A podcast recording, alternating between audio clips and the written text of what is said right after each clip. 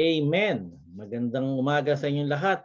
Tunay na God, ang bawat gising natin ay blessing sa Kanya and worth it siya sa lahat ng uh, uh, naibuhos sa Kanya, lahat ng buong buhay natin. No? And ngayong umagang to, excited ulit ako na mapag-usapan natin yung tungkol sa uh, basically ito ay pamumuhay kristyano. No? And uh, let me just share my screen for a while.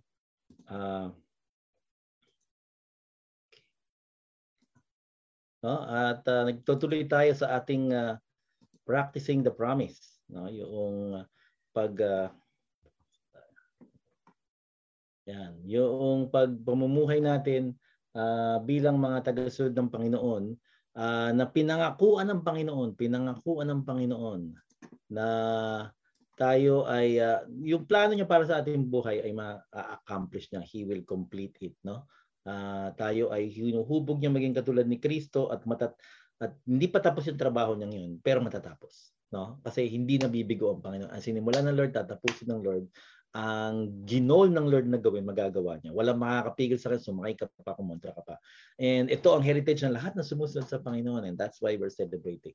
Of course alam natin na ang pagsasabu ang pangako na yon ay dapat isinasabuhay. Ibig sabihin may may laban 'yan. Merong role tayo na napakahalaga at hindi pinadali ng Panginoon kasi gusto niya yung journey na 'yon ay uh, gawin natin kasama niya. It's almost like tayo at ang Lord, no? It's this is the dance with the divine, no? Nakiki sosyo tayo, nakiki-partner tayo sa kanya. Amen. At sa panahon ngayon kung saan uh, marami mga uh, challenges sa buhay eh lalo natin na, lalo na po pronounce, lalo nakikita 'yon. Pwedeng hindi kalimutan mo 'yun eh at magtungo sa problema. Pero ang tagasunod ng Panginoon, uh, imbis na nakababad siya doon sa kanyang problema, sa kanyang mga kabigatan, sa kanyang mga limitations, nakafocus siya doon sa plano ng Lord sa kanya at paano isasabuhay yun. Amen? And uh, of course, uh, yung verse natin, teka lang, ano nangyari dito? Dali lang po. Uh, I'm having uh, technical difficulties. Ayan, subukan natin. Oh, hindi nga. Sabi.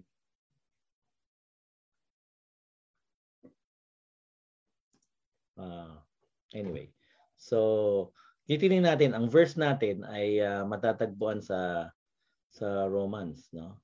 Sa Romans chapter 1 verse uh, 17. Ayan, tingnan na, tingnan ko lang ha kung, kung papakita ko pa to.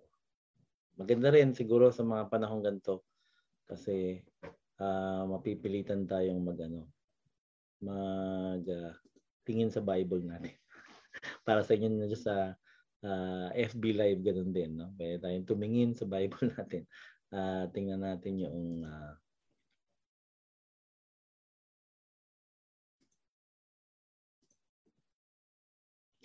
patong-patong siguro.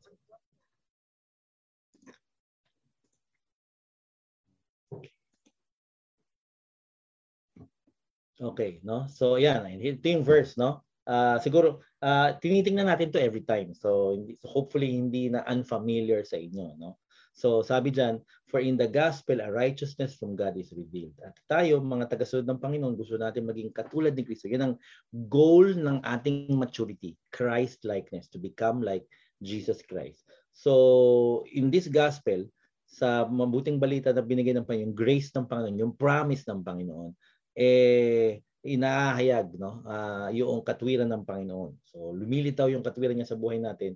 Pero yung katwiran na yan ay dapat isabuhay. Okay? So the, the righteous will live by faith, no? Mula sa umpisa hanggang sa huli. Hindi sa umpisa lang tapos automatic na lahat. Kundi sa umpisa lang, sure yun sa huli, pero sa gitna, yun yung buhay natin ngayon, yan ang buhay ng ating paglalaban sa buhay kristyano. No? So nakita natin last week yung kahalagahan ng pagsisisi. Napaka-importante ng role ng pagsisisi. Yung, yung uh, conviction ng Panginoon pinapakita sa inyo, magiging lalo kong grateful ka, lalo mo ma-appreciate yung gospel, hindi ka na magiging performance-based, lalapit ka na lalapit sa Panginoon uh, sa bawat kino-convict ka niya sa mga pagkukulang, sa mga kamalian, sa mga kasalanan na gawa, uh, whether sinasadya o hindi sinasadya, uh, may may pagkukulang do sa nagawa mo, pero may pagkukulang din sa hindi mo nagawa no? Madalas hindi natin binibigyan masyado ng pansin. Pero lahat 'yan ay uh, covered ng grace ni Jesus Christ. At ang gusto ng Panginoon, matuto tayo na i-apply ang mabuting balita doon sa doon sa mga pagkukulang na yan. And yan yung lifestyle ng ano ng repentance yung sabi natin yung uh, bahagi ng pagsisisi. Si Lord ang nagpatawad lahat. Si Lord ang patuloy na nagpapatawad at naglilinis sa atin at uh, nararanasan natin yon. Pero bahagi natin yung pagsisisi. No? Uh, ngayon naman ay uh, yung yung isang bahagi na gusto natin tingnan at uh, para mapag-usap actually dalawa ang titingnan natin dalawang bahagi ngayon pinagsama natin kasi a little related sila no at uh, yan ay ang bahagi ng uh, ng pag-angkin at pagtatalaga okay ng ng pag-claim or uh, ano yung uh, reckoning or recognizing and at the same time yung commitment no so claiming and committing both are napaka-importante kung gusto natin isabuhay ang pangako ng Panginoon na babaguhin tayo maging katulad ni Kristo. Okay? And to explain that, let me use this. Ito yung passage na titingnan natin. Romans chapter 6 verse 1 to 4. At ito ang sabi. Oops. Ito ang sabi. What shall we say then? No? Are we to continue in sin that grace may abound? By no means. How can we who died to sin still live in it? Do you not know that all of us uh, who have been baptized into Christ Jesus were baptized into His death. Tapos sabi sa verse 4, We were buried therefore with Him by baptism into death in order that just as Christ was raised from the dead by the glory of the Father, we too might walk in newness of life. So yun yung verse natin titingnan ngayon at uh, dito makikita natin yung uh, uh, again yung interplay ng ating uh, ng ginawa ng Panginoon para sa atin at makikita natin yung role natin, paano natin inaangkin at uh, paano tayo nagkukumit sa katotohanan ito. Lumapit tayo sa Panginoon, hingi tayo ng kanyang awa. Panginoon, we are, you know our frame, that we are but dust, Panginoon. And yet, you called us, O Lord, from dust to glory, Panginoon. At uh, yung plano niyo sa amin po, Panginoon, ay alam namin maganda talaga, O Lord gusto namin mag-take part doon kasi yun ang gusto nyo. Hindi lang panoorin namin yung gagawin nyo, kundi kasali kami sa ginagawa nyo. Lord, ngayong umagang to, kayaan yung ma makita namin po, Panginoon, yung uh, napakalaking role na binibigay nyo sa amin po, Panginoon, sa ilalim ng iyong sovereign, sa inyong pangkalahatan na, na ginagawa po, Panginoon.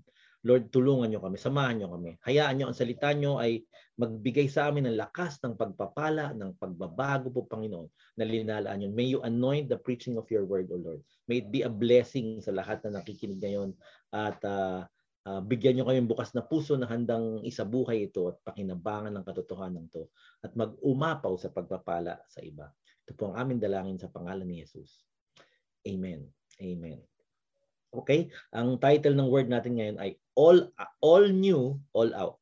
Okay? Kaya yung all new no na tayo ay tunay na bago at dahil tayo ay tunay na bago, dapat ang buhay natin ay todo-todo para sa kanya, no? Uh, yan yung bahagi ng pag-angkin at pagtatalaga. Pag-angkin. Pag sinabing pag-angkin, merong katotohanan na panghahawakan mo ng lubusan, no? Pag sinabing pagtatalaga, dahil sa katotohanan ng iyon, yung katotohanan na yun ay isa sa buhay mo. So yung truth ng gospel, yung pangako ng Panginoon, napaka-importante yung role natin, yung pag-angkin na yun.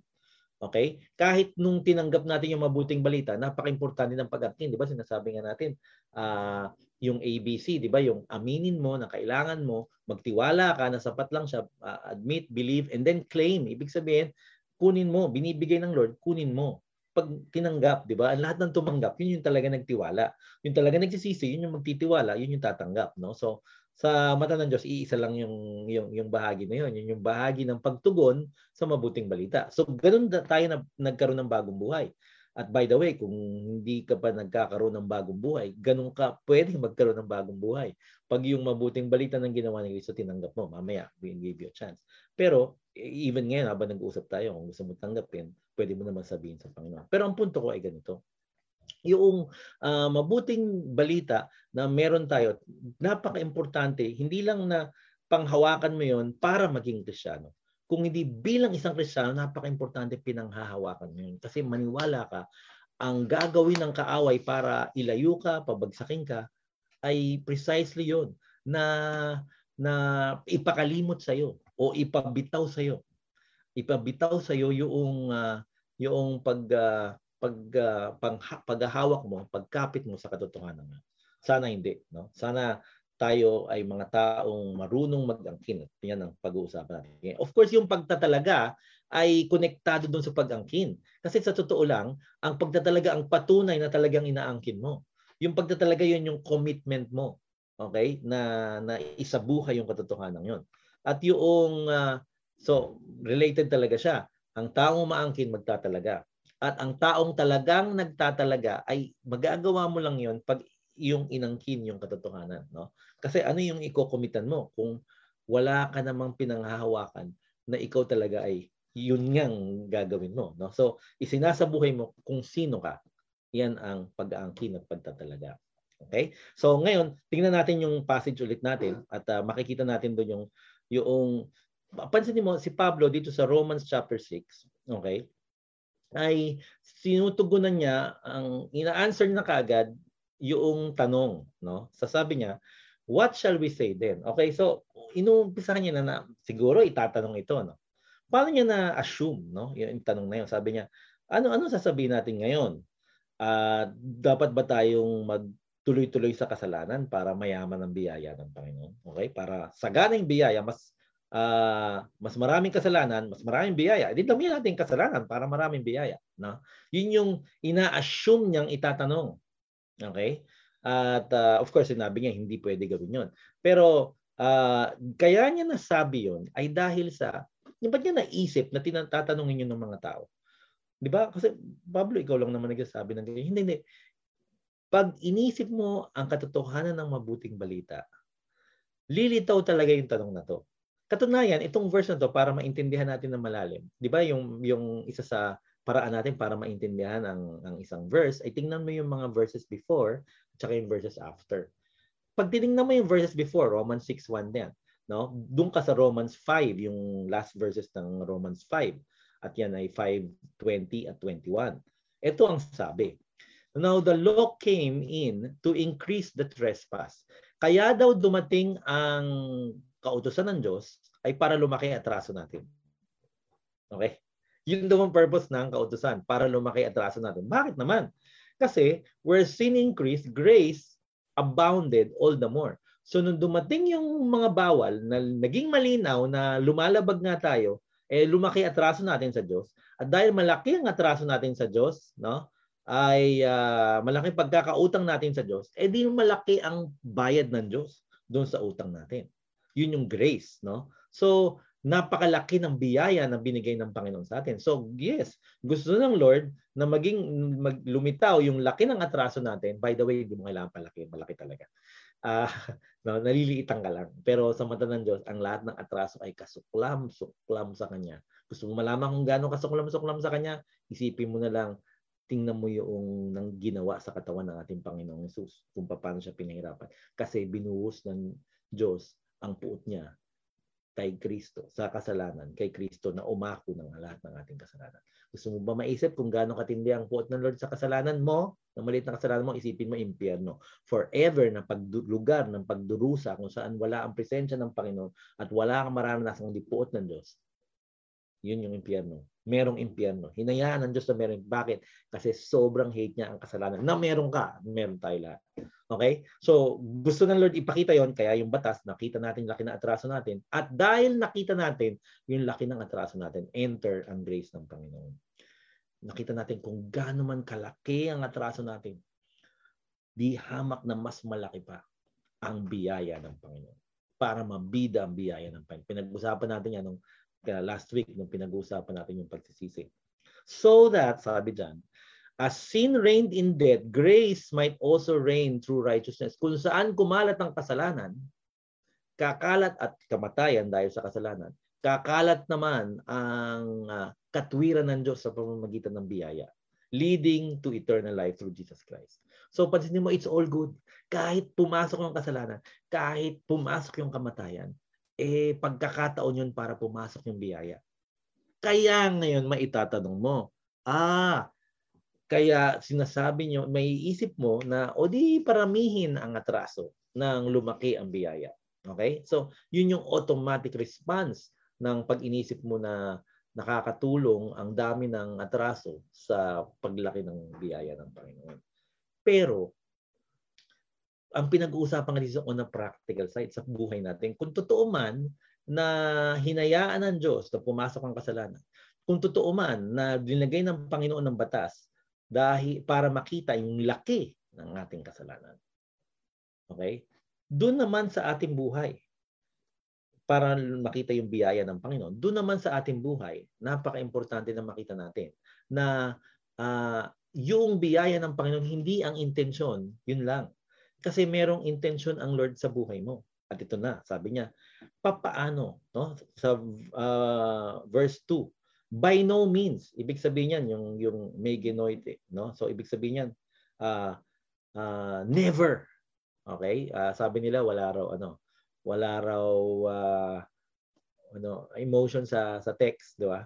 No, kung meron man emotion na makikita mo sa isang uh, kasulatan, yung never, yung word na yon, no, sa Grego, yun strong, napaka-strong na word yon. Hindi hindi hindi hindi. Okay?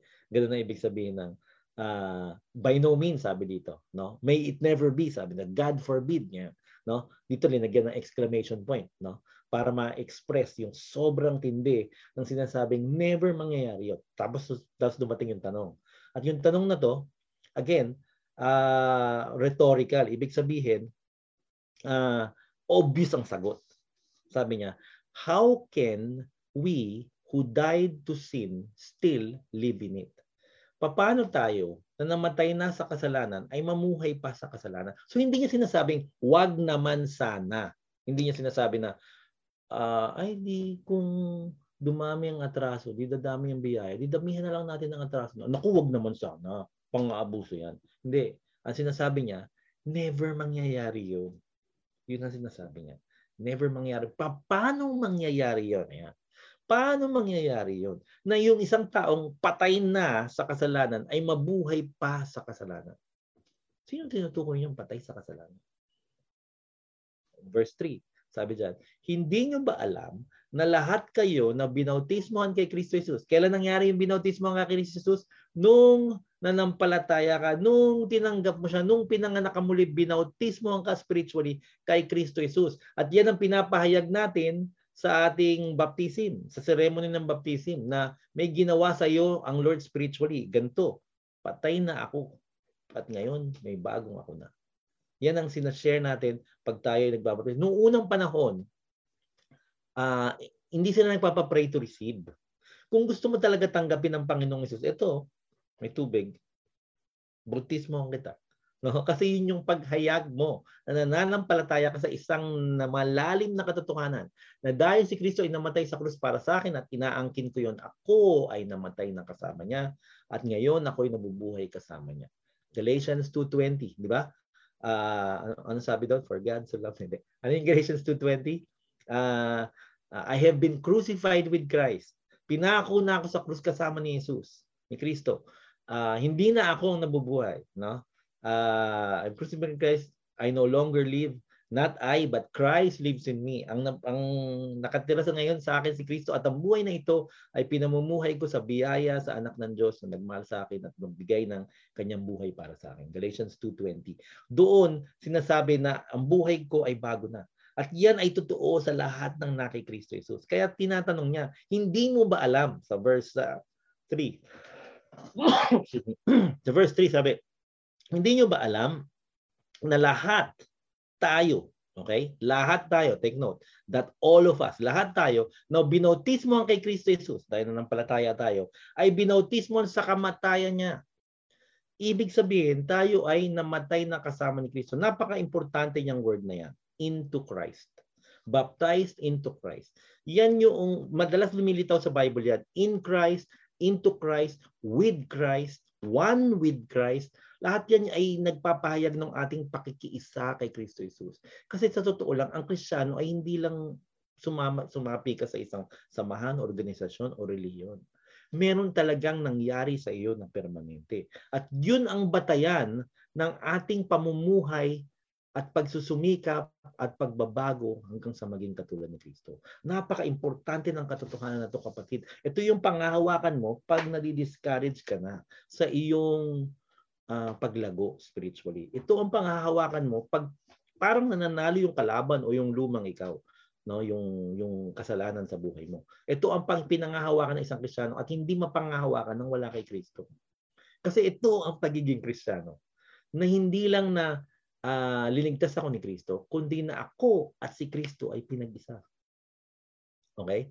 Sa Colossians 3:1 to 4, New Living Translation. Makikita mo yung uh, itong itong idea na to na namatay tayo kasama ni Kristo at nabuhay tayo kasama ni Kristo, nabuhay tayo magmuli kasama ni Kristo at babalik tayo muli kasama ni Kristo. Kumbaga, pag ikaw ay tunay na tagasunod ni Kristo, lahat ng mga naranasan ni Kristo, siya ay namatay, at uh, nabuhay na magmuli, siya ay pinanganak, namatay, nabuhay magmuli, at naghahari ngayon at babalik ngayon, lahat yan ay totoo para maghari forever. Lahat yan ay totoo sa nakiisa kay Kristo Jesus. Kasama mo si Kristo Jesus sa lahat ng yon. Ito pa, ang lahat ng kabaitan ni Kristo Jesus ay kabaitan mo na rin si Kristo ay hindi nagkasala. Kaya sa mata ng Diyos, pag pinag-isa kay Kristo, hindi ka nila nagkasala. Si Kristo ay sumunod buong buhay niya. Kaya pag pinag-isa ka kay Kristo, sa mata ng Diyos, sumunod ka buong buhay mo. Ito ang pinangahawakan ng tagasunod ni Kristo. Ang katwiran ko ay hindi dahil sa mga activity ko sa church, mga ginawa ko, na sharean ko, tinanggihan ko itong ngayon, tinanggal ko bishop. Ito. Hindi, bunga lang yan. Resulta lang yan. Ang tunay na nangyari sa akin, yung kabaitan ni Kristo, yun na ako. No? Jesus is my righteousness. Anything less is hindi papasa sa Lord. Okay? Hindi lang para sa kaligtasan mo, kundi para sa pamumuhay mo. Yan ang katotohanan. Tingnan niyo sabi sa Colossians 3:1-4. Since you have been raised, o, oh, di ba? Yamang din lamang. Ibig sabihin, ina-assume niya na natotoo yan kung ikaw ay nakikristo. Ano yan? Na ikaw ay nagbangon muli sa mga patay, raised to new life. You have been raised to new life with Christ. Okay? So nagkaroon ka ng bagong buhay kay Kristo Jesus. Ituon mo ang iyong isipan sa mga makalangit na katotohanan kung saan naghahari si Kristo Jesus. Again, kung pinag-isa ka, you reign with Him in the heavenly realms. Uh, God's right hand. Tapos sabi doon sa verse 2, think about the things of heaven, not the things of earth. Tapos sabi doon sa verse 3, for you died. Ayan na alam nyo ba, sabi sa Roma kanina, na ikaw ay binautismo kay Kristo ay binautismo sa kanyang kamatayan, meaning namatay ka kasama ni Kristo Jesus. Ito na. For you died to this life. Kasama ni Kristo Jesus namatay ka. And your life is hidden with Christ in God. At ang buhay na meron ka ngayon ay uh, na kay Chris ay kasama ni Kristo Jesus. So yung itong buhay na to ay buhay ni Kristo Jesus, no? At uh, kasama ng Diyos? So, uh, yun ang kalagayan ng isang tagasunod ng Panginoon. Tapos, yung pagbabalik, sabi diyan, and when Christ who is your life is revealed, meaning pag magbalik ulit ng Panginoon, ikaw rin ay makikisama sa kanyang kaluwalhatian. Yan ang katotohanan ng uh, mga tagasunod ng uh, ng Panginoon. Thank you. Okay? So, pag pinagsama-sama mo yung lahat, it gives a whole picture ng tunay na kalagayan mo. Okay? Ikaw ay namatay kasama ni Kristo, ikaw ay nabuhay magmuli kasama ni Kristo, ikaw ay uh, magbabalik muli kasama ni Kristo. Yan ang totoo sa isang tagasunod ni Kristo. Anong connect naman yan sa pagsisikap ko na maging matino at mamuhay katulad niya at magbago at mamuhay ng sa kabanalan? Well, kung totoo yon at totoo na ikaw at si Kristo ay talagang pinag-isa, ibig sabihin yan, hindi mo pwedeng maabuso. Hindi hindi dapat ha, hindi mo pwedeng maabuso ang biyaya ng Diyos. Ibig sabihin, ipamumuhay mo at pamumuhay mo ang katinoan, ang katwiran. Okay? Kung saan ka linagay ng Panginoon. Yung katwiran na daladala mo ay mag-e-epekto. Yan ang turo ng salita ng Panginoon. Uh, tingnan mo tong uh, so yung sinasabi ng sa verse na yan, sabi diyan, dahil ikaw ay pinag-isa na kay Kristo. ikaw ay binautismohan na sa kanyang kamatayan, ikaw na matay na kasama ni Kristo. At ang isang taong namatay, namatay ka sa kasalanan, ay hindi na nabubuhay sa, sa kasalanan. Naniniwala ka ba ron? Na hindi ka na nabubuhay sa kasalanan? Hindi, kasi nagkakasal. Oh, ito ha, tama, nagkakasala ka sino bang hindi, so bumabagsak ka. Pero hindi ka nagpapatuloy sa kasalanan. Yan ang totoo. Kung ikaw ay talaga na kay Kristo. 1 John 3.9. Yung pinakamalinaw na verse na makikita ko na tungkol sa katotohanan to. Wait a minute, marami pang iba. Pero ito, sinasabi. Excuse me.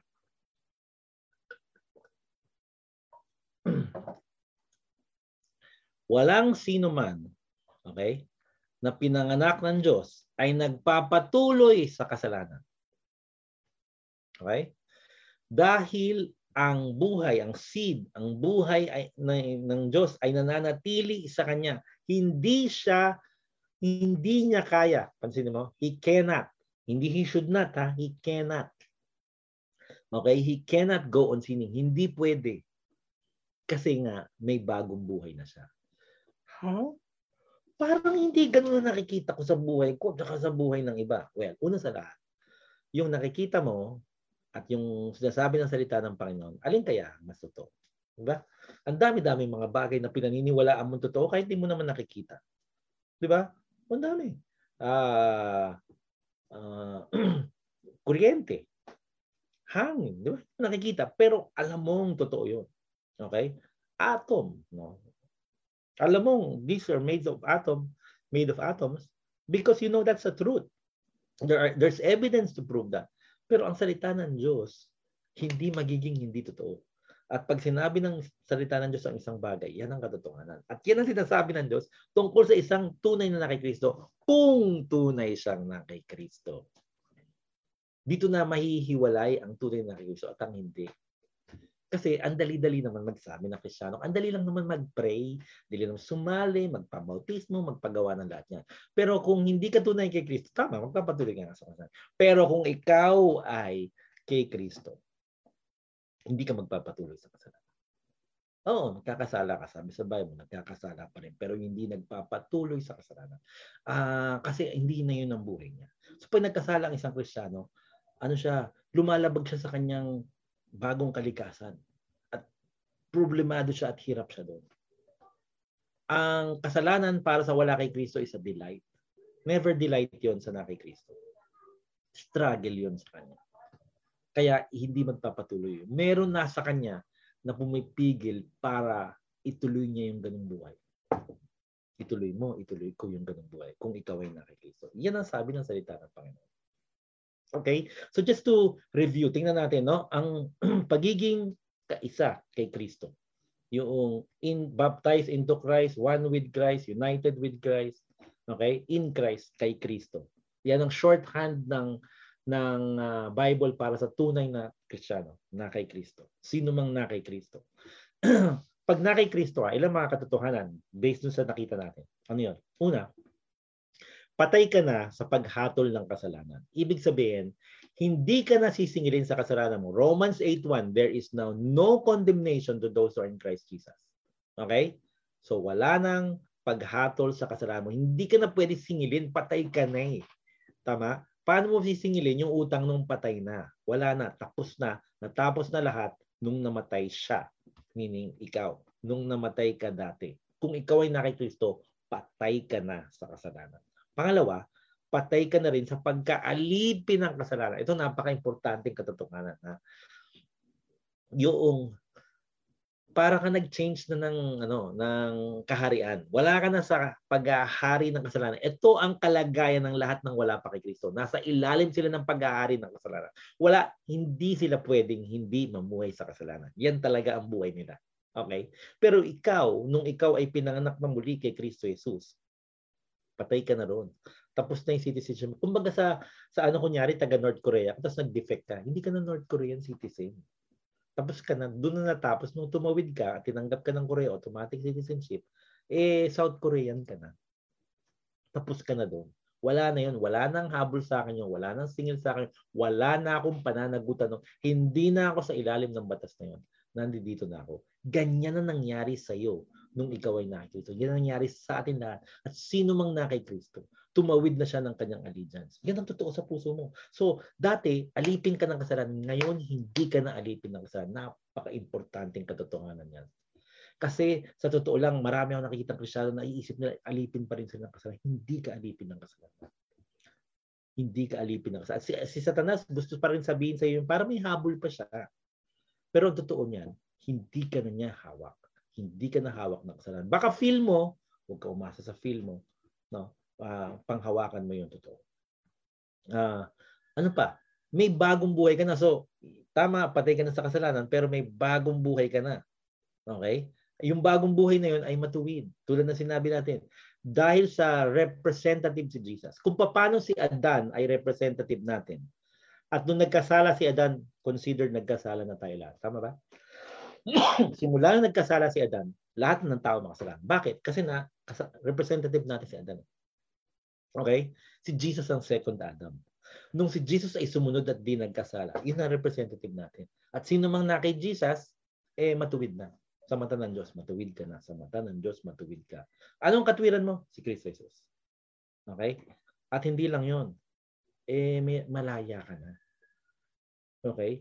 Hindi ka na alipin, malaya ka na. Ibig sabihin, ang kin mo, ang kakayahan, hindi lang na hindi magkasala, kundi na mamuhay ng matuwid. Ang kin mo, ang kakayahan na uh, hindi mamuhay sa kasalanan at mamuhay sa katwiran. Yan ang daladala ng lahat ng tunay na kay Kristo. Siya ay malayang ang tunay. Eh, masabit pa rin. Totoo, masabit pa rin. Hindi, hindi perpekto ang aking pag-angkin sa katotohanan niya. Kaya minsan sumasabit pa rin ako. Kasi alam niyo sa totoo lang, ayon sa iyong paniniwala, siya yung gawa eh. At kadalasan, kahit yung mga Kristiyan, pinaka nakakaalam ng katotohanan to, eh nakakalimot. Nakakalimot at minsan parang mas totoo yung parang hindi naman. At dahil doon, na, pag napaisip ng kaawa yon sa tagasod ni Kristo, ay mapapamuhay niya ng makasalanan ng isang Kristyano. Okay? Pero hindi magtatagal yun kasi yung katotohanan lalabas at lalabas kung ikaw talaga ay na kay Kristo. Ang kay Kristo, kay Kristo, napakarami ko na nakita, nag-backslide, lumayo, tapos na, re-night off na siya ng lahat tinakwil na ng lipunan pero hindi ng kalangitan. Akin yan eh. Anong sabi ng ni Pablo dun sa Timoteo? Ang buhay ng mga tagasunod ay nakatatak, ang inscription, alam ng Diyos ang kanya. Op, op, op, akin yan. At kung ano man ang dahilan ng Panginoon pero pinadadaan ng Kristiyano sa panahon ng paglayo, paglamig, pagbagsak, sa tamang panahon ang Panginoon sa ang akin, akin. Amen? So, yan ang katotohanan, no? Pero yung meron pang limang katotohanan. At dito, dito na tayo pupunta. No? Doon sa verse natin, Romans 6, 1 to 3. No? May verse 4 eh. No? Tingnan natin yung verse 4. No? Sabi dun sa verse 4, We were buried with Him. Tama? We were baptized into His death. We were buried with, buried therefore with Him by baptism into death, in order that just as Christ was raised from the dead by the glory of the Father, we too might walk in newness of life. So sinabi niyo nangyari sa atin. In order that daw, dahil nangyari yon, kung paano si Jesus ay nagkaroon ng bagong buhay, tayo naman ay ipamuhay yung bagong buhay na yon. Yun ang uh, kaperno ng katotohanan na ginawa ng Diyos at kahit anong mangyari yun ng totoo. At ito naman yung ito naman ang dapat mong ginagawa bilang resulta. No? So yung panglima, katotohanan ng pagiging kay Kristo ay buong buhay para lang sa Diyos. Anong ibig sabihin to? Ito yung all out. Yes, you are all new. You are all new. You are really one with Christ. But because of that, God wants you to live all out for Him. All out for Him. Uh, anong ibig sabihin niya? Uh, para sa marami, yung all out na yan, eh dinadaan sa emotion. Lakas na sigaw, lupasay. Ang all out is ang buong buhay ng paghakbang ng pagsunod, pagtiwala, pamumuhay para lamang sa kaluguran ng ating Panginoon. Yan ang buhay ng lahat ito. Buhay mo yung ginawa ng Diyos sa'yo, pero buhay mo rin yung gagawin mo dahil sa ginawa ng Diyos sa'yo. Yung ipapamuhay mo yung katotohanan yun. No? Doon sa Colossians 3, uh, 1 to 4 na binasa natin kanina, yung mga yung verse 1 and 2 doon, no? So nag-focus tayo doon sa nangyari sa atin. Pero pansinin mo yung pinagagawa. Dahil nangyari sa iyo, since you have been raised, ikaw ay namatay kasama ni Kristo, nabuhay kasama ni Kristo, magbabalik kasama ni Kristo. Dahil totoo yun, anong gagawin mo? i-focus mo yan, no? set your sights on realities of heaven. Ano pa? Think about, verse 2, think about the things of heaven. Kumbaga yung focus mo ay yung kaluguran ng Diyos. Yung gusto ng Diyos na paniwalaan mo, yung gusto ng Diyos na gawin mo. Doon nakatuon ang buhay ng isang tagasunod ni Kristo. All the time. Okay? Sa Romans 12.1, ang ganda dito, no? So, sa Romans, dito natin nakita yung tunay na kalagayan natin, no? Yung mga ini-explain natin mula sa Romans 1:17, di ba? Hanggang do sa pinanghawakan natin ngayon, hanggang sa Romans 8, there's now no condemnation, no? So, pinanghawakan natin pag tiningnan mo Romans 1 chapter 1 to 11, puro yung yaman ng biyaya ng Panginoon sa atin. Sobrang importante kung ano ka naging dahil kay Kristo. Tapos, pagdating sa 12, may parang giant na bisagra. Kung totoo na nangyari sa iyo ito, Romans 12.1. Therefore, I urge you, brothers, in view of God's mercy, yung view of God's mercy na yan, yan yung gospel, yan yung pangako, yan yung in Christ. Kung totoo na ikaw ay in Christ, ito ang gawin mo. Ano sabi niya? Ialay mo ang iyong katawan, offer your bodies as a living sacrifice Okay? Holy and pleasing to God, this is your spiritual act of worship. Uh, tatlong napaka-importanting kutahan makikita mo dito sa pagiging all out dito. Pansinin mo yung offering your bodies, no? Yung pagbibigay mo ng iyong sarili, yung pag-inalay, ang in ang inalay, no, linalagay mo doon tapos pinapatay, tapos sinusunog kasi kailangan matupok lahat kasi all out nga eh. Tama? All out 'yon. Kaya lang buhay ito. Ibig sabihin, hindi all out mamamatay ka na tapos tapos na. Kung hindi all out buong buhay mo, tuloy-tuloy, binibigay mo sa Kanya. At napaka-importante ng katotohanan ng to na panghawakan ng tagasunod ni Kristo. Pag sinabing all out, ito ay commitment. Ito yung sinasabi natin commitment. Tingnan mo sa Psalm 119, 106, sabi niya, I have sworn an oath. Sabi mo sa mga mag-swear. Ah. Uh, kasi hindi mo mapapangako lahat. Pero ito yung sinasabing, pinaka seryoso at sagradong pag uh, pagsasabi ko. Okay? So yung pinang mabigat na masasabi niya uh, an oath, a sworn an oath and confirmed it. Ano daw? I keep your righteous rules. To keep your righteous rules. So ang commitment niya ay sundin ng Panginoon sa lahat. Bakit napaka-importante ng katotohanan to? Ito yung katotohanan ng pagtatalaga. Na yung commitment mo all out. Offer your bodies as a living sacrifice. Love the Lord your God with all your heart. Tapos ito naman, to keep your righteous rules. Itong seryosong, pinakamalalim na commitment, todo-todong commitment, ay ito ang dapat buhay ng Kristiyano. Walang Kristiyanong medyo-medyo lang kung totoo siyang Kristiyano. Ang totoong Kristiyano ay todo-todo para sa Panginoon. Ha? Hindi ba dapat balanse? oh, todo-todong balanse. Ang isang tagasunod ni Kristo, ang commitment niya sumunod palagi sa lahat. Hindi, med, hindi kasi bagong kristyano lang ako, tsaka mahina ako. Kapatid, palagi kang mahina, palagi kang hindi sapat. Kalaging aasa ka sa biyaya ng Panginoon. Kundi sa biyaya ng tama, aasa ka sa biyaya ng Panginoon. Pero ang umaasa sa biyaya ng Panginoon, ganito ang buhay. Committed siya habang buhay, palagi, palagi, palagi na sumunod. At marami mga Krisyano, hindi handa gawin tong commitment. Akala kasi nila hindi hinihingi ng Panginoon yung commitment na yun. Eh. Akala ng marami, yung mga ibang mga taga mga hindi tagasunod ni Kristo itong excuse nila eh para hindi sila manampalataya. Sabi niya, ayoko tumanggap diyan kasi hindi ko kayang panindigan. Hindi ko kayang panindigan kasi hindi ko kayang mamuhay para sa kanya. Eh. Okay? At ano sasabihin natin? Ay, hindi. Ah, pag nanampalataya ka, tutulungan kanya mamuhay sa kanya. Diba sasabihin natin yan? Kasi talaga naman, tutulungan ka ng Panginoon, mababago ka, mababago hilig mo, bago kakayan, bagong tunay. Ang Diyos mismo mamuhay sa'yo para para maipamuhay mo yun. Pero hindi natin sinasabi ay, hindi okay lang, hindi mo naman kailangan eh. Kasi sagot na naman ni Jesus lahat. So hindi mo na kailangan mamuhay ng matuwid para sa Kanya. Eh, matuwid ka na. Hindi na sinasabi natin. Kasi hindi ka dinigtas ng Panginoon para hindi mamuhay na matuwid. Dinigtas ka para mamuhay ka ng buong katuwiran. Buong buhay mo para sa Kanya at para sa katuwiran lamang. Sobrang importante na to. Pag ang isang Kristiyano, inisip niya o, o nakalimutan niya isipin o hindi siya ganong ka-committed na Christian, talagang magdududa ka kung Kristiyano siya. Kasi yung commitment, all-out commitment, yan ang resulta ng nasa iyo si Kristo Jesus. Yan ang resulta ng bagong buhay Yan ang dahilan kung bakit ka binigyan ng bagong buhay. For by grace are you saved through faith, not of your works. Di ba? Di ba?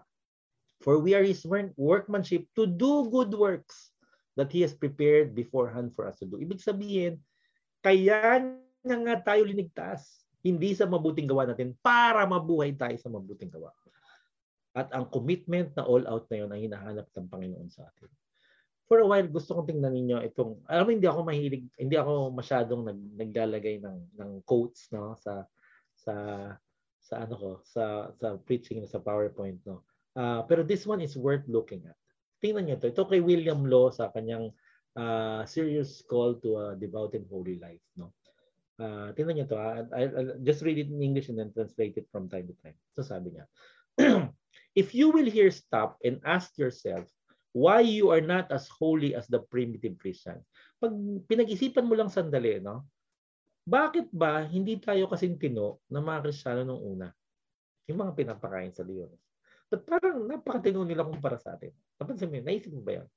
Sabi niya, uh, your heart will tell you na kaya sila mas matino sa iyo, hindi dahil mas marami silang alam. Kasi totoo lang, mas marami kang alam. It is not it is neither through ignorance nor inability. Yung bang mas uh, mas malaki kakayahan nila mamuhay ng matino kaya sa iyo. Hindi. Hindi yan wala yan sa alam, wala yan sa kakayahan. But purely because you never thoroughly intended it. Ang totoo niyan, sila nung tumanggap sila sa Panginoon, yun yung decision nila na buong buhay nila hanggang sila mamatay, ikamamatay nila yon, handa na sila, dinesisyon na, na nila yon. At yun, dahil yun ang desisyon nila, yun ang commitment nila, yun ang buhay nila. Perfect ba sila? Hindi, katulad mo rin. Mahina ba sila? Mahina rin, katulad mo. May marami ba sila hindi alam? Marami rin, katulad mo. Parehong parehas lang tayo sa kanila. Ang naiba lang, committed sila. Ikaw, magdi-decide ka pa lang kung magkukommit ka.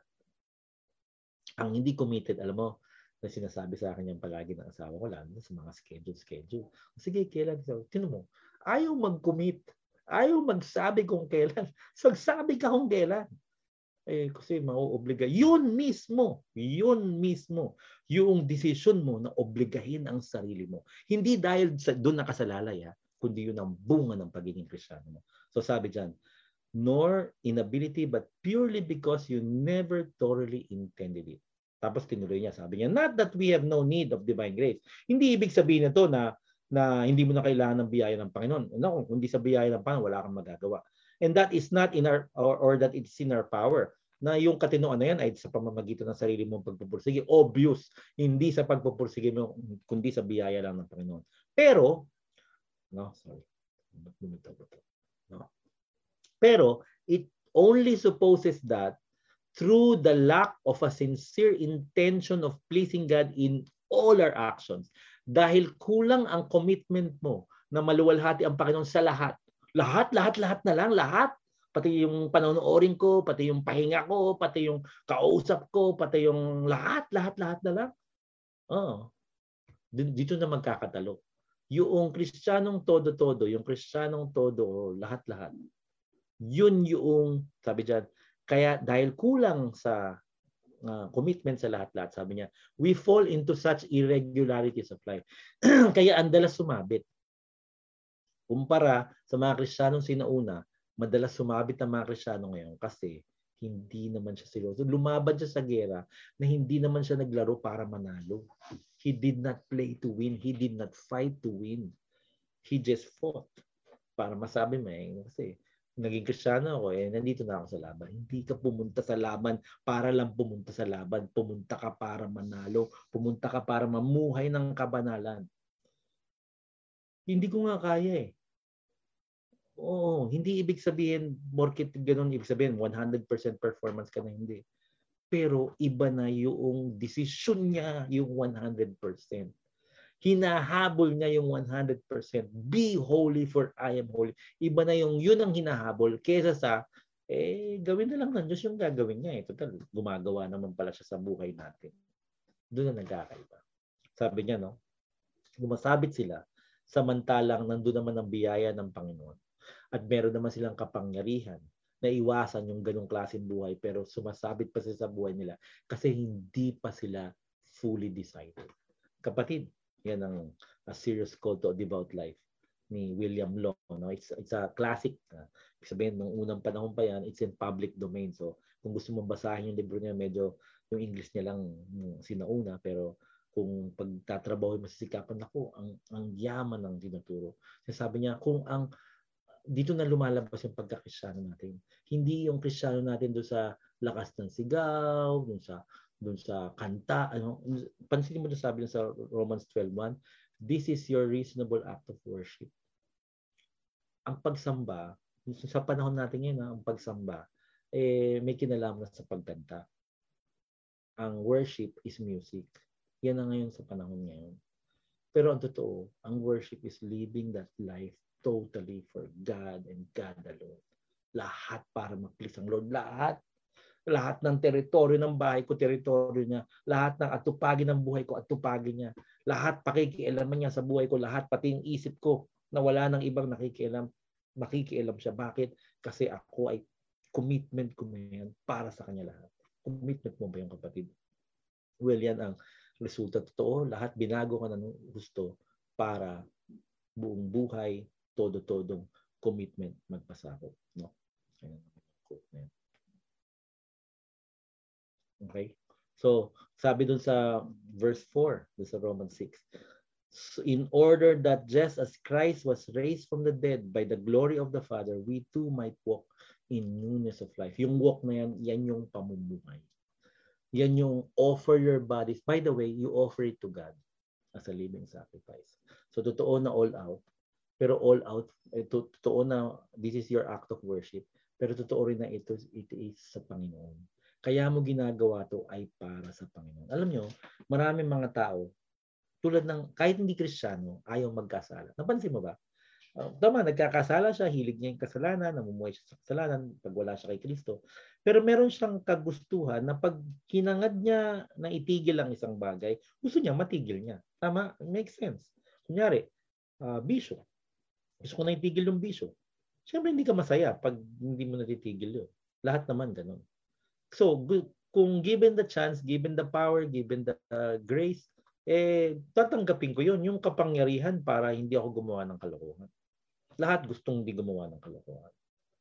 Pero pansinin mo, ano ang mas pinagtutuunan mo ng pansin? Yung hindi gumawa ng masama o yung gawin yung mga mabuting hindi mo nagagawa?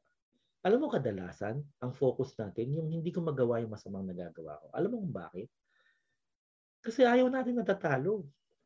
Ayaw natin na papahiya, ayaw natin na talunan, na, na bigo. Siyempre gusto natin nagtatagumpay tayo. So kadalasan, minsan, kahit yung pag-iwas natin sa kasalanan ay dahil lang para sa sarili. Alam mo yon? Ayoko na kasi ng feeling ng guilt. Ayoko ng discomfort ng nagkasala ako. Ayoko noon. Okay? Samantalang yung pagkukulang natin na gawin yung mabuti sa Panginoon, less ang pressure natin na gawin yun. Kasi wala naman akong ginagawang masama. Hindi ko nga nagawa yung mabuti, pero at least hindi ko nagawa yung masama. So neutral lang ako. Yan ang hindi all out. Eh. Kasi ang commitment natin, ang kagustuhan natin magtagumpay sa kasalanan ay uh, uh, ay naka-focus hindi doon sa para sa Diyos. Para sa sarili pa. Pati yung katinuan natin, pati righteousness para sa sarili pa rin. Samantalang ang ang tawag ng Panginoon sa atin ay ialay ang sarili natin para sa Kanya. pareho sa Kanya. Yung nagawa mong masama at yung mabuting hindi mo nagawa, parehas sa Kanya. Kasi para sa Kanya yun eh. Ang kaluguran niya ang habol eh. Be holy as I am holy. Yan ang habol ng taga ni Kristo at yan ang realm ng commitment. Pag nag-commit tayo, nagko-commit tayo para sa Kanya. Yung motive ng Lord, yung motive natin mahalaga sa Lord hindi lang yung performance natin. So a commitment is not a performance thing, it's a motive thing. It's an attitude of your heart. Kapatid, ngayon ay no, pag nagtitingin tayong salita ng Lord, evaluation yun para sa atin, sa bahagi natin. Ginawa na ng Lord lahat. Yung pangako na yan, tuto pa rin ng Lord yan. Kung ikaw ay na kay Kristo Jesus, papunta ka na doon sa direksyon niya, doon sa adventure na to, papunta yung quest na to, ng righteousness uh, through the gospel of Jesus Christ, lumalakad ka na dyan. Pero, nakita mo ngayon, sobrang importante na panghawakan mo yung katotohanan na ako ay matuwid sa mata ng Diyos. Na ako at si Kristo ay pinag-isa na. Panghawakan mo yan, lalo na pag nakakaduda dahil sa iyong nakikita, dahil sa iyong naranasan, dahil sa iyong nagawa, kung ano man uh, dahil sa sinabi ng iba, panghawakan mo pa rin yung pangako ng Diyos sa'yo. At sa journey mo na yan, napaka-importante na pag magpupursige ka, all out. Eh, just on a practical side, ha? I-goal mo.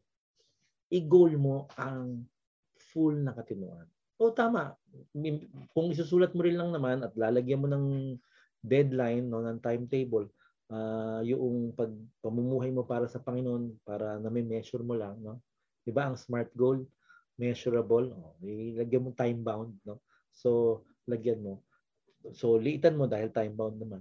Pero malinaw sa iyo ang goal ko Christ likeness nothing less nothing less than Christ likeness so mag-goal ka mag-goal ka ngayon mag-goal ka kung mga bagay na, na kitang-kita mo ito kailangan matanggal to kasi ayaw ng Lord to ito kailangan lagay ko sa buhay ko sa gusto ng Lord to Okay? So, tama, kung mag-uumpisa ka, simplihan mo, pero ang goal mo ay todo-todo. Ano ang todo-todo kung sa ngayon? Kung sa linggong ito? Kung sa araw na ito? Ano ang todo-todo? Kasi yun ang buhay ko eh. Pang todo-todo ako, hindi ako pang laro-laro lang. Hindi ko linalaro ang kristyano. Totoo to. At pansin mo, tuwing linalaro natin, doon tayo nangyayari. Doon tayo pinagtutulungan ng kaaway, doon binawasak niya ang buhay natin, doon sinisira, inaagaw yung kaligayahan natin, yung kasiyahan natin, ginugulo yung impact natin sa mundo, doon niya guguluhin ang buhay natin. Naghahanap ang kaaway ngayon ng hindi todo-todo. Para pag umatake siya, is sprawling like a roaring lion. Alam mo tinitingnan ng lion? Pag kunyari may herd, tinitingnan niya. Tinitingnan niya kung sino pag nagkatakbuhan, sino ang maaabutan ko rito. Kasi hindi siya tatakbo ng todo ka agad ng unang hakbang niya. Yung unang hakbang niya pa lang hindi na todo. Ma maaabutan at maaabutan ko. Doon na lang ako magpo-focus. Alam mo, kung gusto mo pag-initan ka ng kaaway, yung pag-iinitan niya hindi todo-todo. Kaya nagtataka yung mga iba, but, but siya, all out siya sa Panginoon, tapos lalo pa siya nakakapahinga sa Panginoon. Oo, oh, actually, nandun ang kapahingahan eh, sa all out sa Panginoon. Yung hindi hindi ko sinasabing hindi nagpapahinga ha. Yung all out sa Panginoon marunong magpahinga. Uh, pero ang punto ko ay yung hindi nagko-commit all out. Yung hindi desidido sa kanyang puso na susunod ako sa Panginoon sa lahat. Kung hindi ganun ikaw, kung hindi mo handang isulat kung ano ang habol mong gawin. To disiplina na turo sa amin ni Doc Julius, no, minamentor ng main goal. Ano ba ma, ano ba mas madaling gawin? Yung isulat o yung gawin? Siyempre, sulat-sulat lang yan eh. Kaya ayoko gawin yan eh, kasi sulat lang yan eh. Ang importante yung ginagawa. Oh, eh sulat niya, hindi mo pala magawa eh. Paano pa kaya yun? Yung sulat, yan ay commitment mo. Kaya mo sinulat. Kasi nakaka nakaka-discourage eh pag nag-goal ako tapos hindi ko na-accomplish. Ayan na po. Ayan na po. Lumabas na. Ayaw mo kasi man discomfort. Ayaw mo kasi ng discomfort ng talunan. Ayaw mo kasi ng uncertainty. Kaya hindi mo may commit. Pero kung i-commit mo yung bagay na yun, eh, matalo man ako, hindi, manalo man ako, hindi, hindi sa aking control yan. Ang aking control ay lumaban ng todo-todo. Ang pagkapanalo, hawak ng Diyos. There's an old Swahili proverb. Ito ang sabi. In there in life there is just a fight. Victory and defeat is in the hands of God. So let us celebrate the struggle. So yung laban na yun, kung saan nagdesisyon ka, ito ang gagawin ko sa Panginoon, ito ang habulin ko sa Panginoon, ito ang gusto ng Panginoon sa akin. Yan ang buhay kristyano. Yan ang that we too might live in newness of life. Yan ang all new ka dahil kay Kristo, kaya all out ka para kay Kristo. So, ang pakikiisa kay Kristo, itong word ng Lord sa atin, ay pinanghahawakan at ipinamumuhay ng todo. Todo-todo mong panghawakan ng katotohanan, todo-todo mong ipamuhay dahil totoo yun. Hayaan yung ipanalangin ko kayo dito sa journey natin to. Nasa sa, kung sino man nakikinig ngayon, we are challenged ng Panginoon to make a commitment, to decide, I will live whatever God wants me to live, whatever it takes. Ano man ang hinahabol ng Panginoon sa akin, desisyon na ako bibigay ko.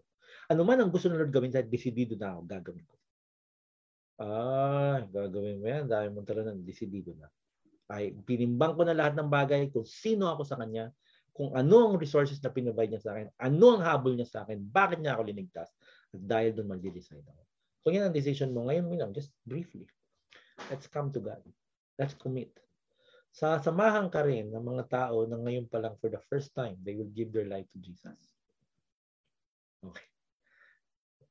You are giving your life to Jesus all out. You're not just giving a part of your life, you're giving your whole life to Jesus. Not just now, but all your life and forever. It's a decision na sinasabi ng Panginoon na pwede mong gawin at gusto ng Lord na gawin mo. Tara, sama-sama tayo lahat. Lumapit sa Panginoon. Let's all commit to Him.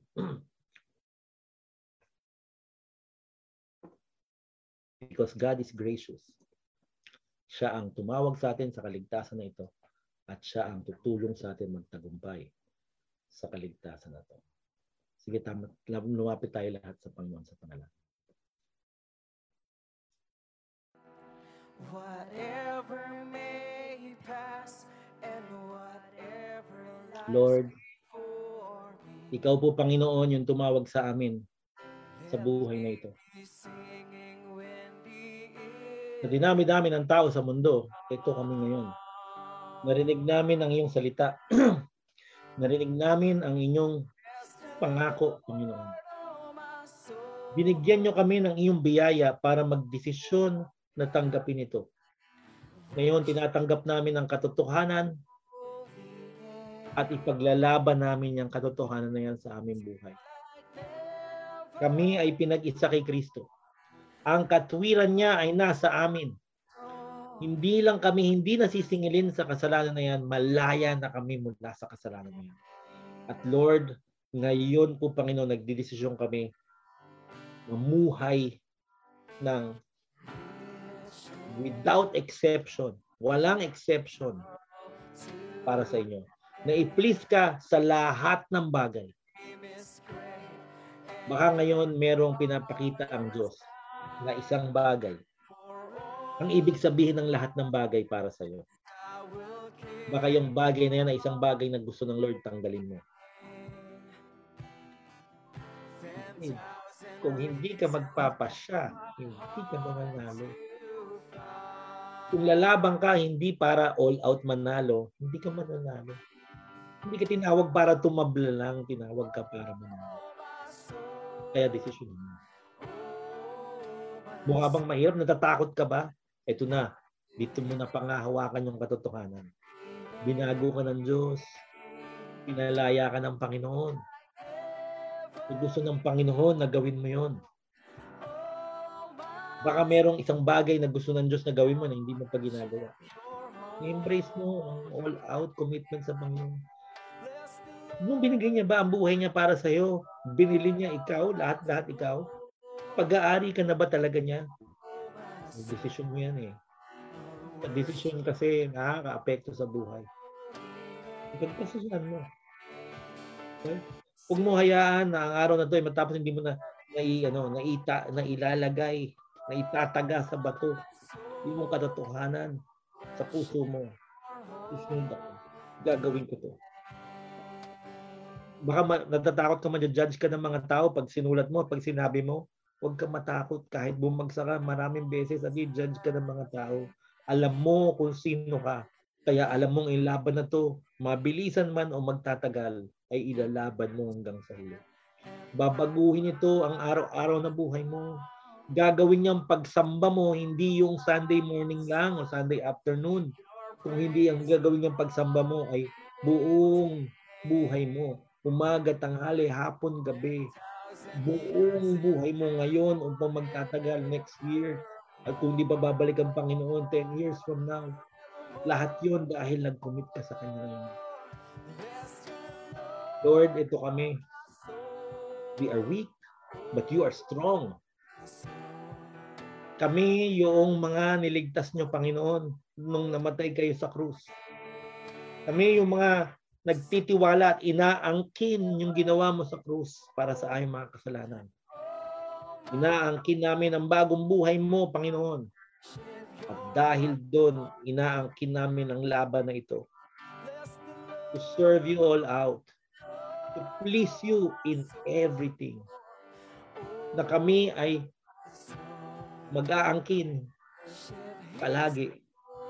At kami ay magsasabuhay palagi.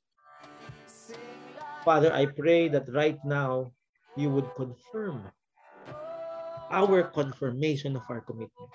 Kayo po, Panginoon, ang magpapaalala sa amin, magpapakita na natuwa talaga kayo sa aming commitment at ang mahabang laban para isabuhay yon Panginoon, ay gagawin namin araw-araw. Ang commitment, sasanayin namin. Ang disiplina ng pag, pagtatalaga uh, po, Panginoon, ay gagawin namin araw-araw. Mamaya, patuloy ko nakalimutan, mababangon kami ulit. Kung nalayo kami, babalik kami ulit. Mamumuhay kami ng pagsisisi, mamumuhay kami ng uh, nagtatalaga, magmumuhay kami ng aangkin ng katotohanan dahil sa ginawa mo kay Kristo Jesus. We worship your holy name. That's our life. May your blessing be upon your people, Panginoon. May their lives show the truth for the glory of Jesus. Now, we have a wonderful opportunity to apply God's Word in a context of community. Let us go to our designated life groups where we can share with one another each other's burden, pray for each other, and minister to each other. Also, take this opportunity that what you have learned from God's Word, you will apply. So kung ano ang tinuturo sa iyo ng Lord na napulot mo, sabihin mo, pakinggan mo ang napulot ng iba at papaano natin isasabuhay ang salita ng Panginoon sa konteksto ng ating buhay as we speak to each other sa ating life groups. If you want to take part of Quest through your giving, here are the opportunities. You can give online to our Philippine National Bank account. The account name is Quinsro Gospel Church Inc. Savings account number is 2436 7000 1692. If you will give there, please message Feli Alvines, our treasurer, on her Facebook account or text in this number 0916 218 0694. You can also give via GCash. The number is 0906 413 6860. Thank you and have a blessed Sunday.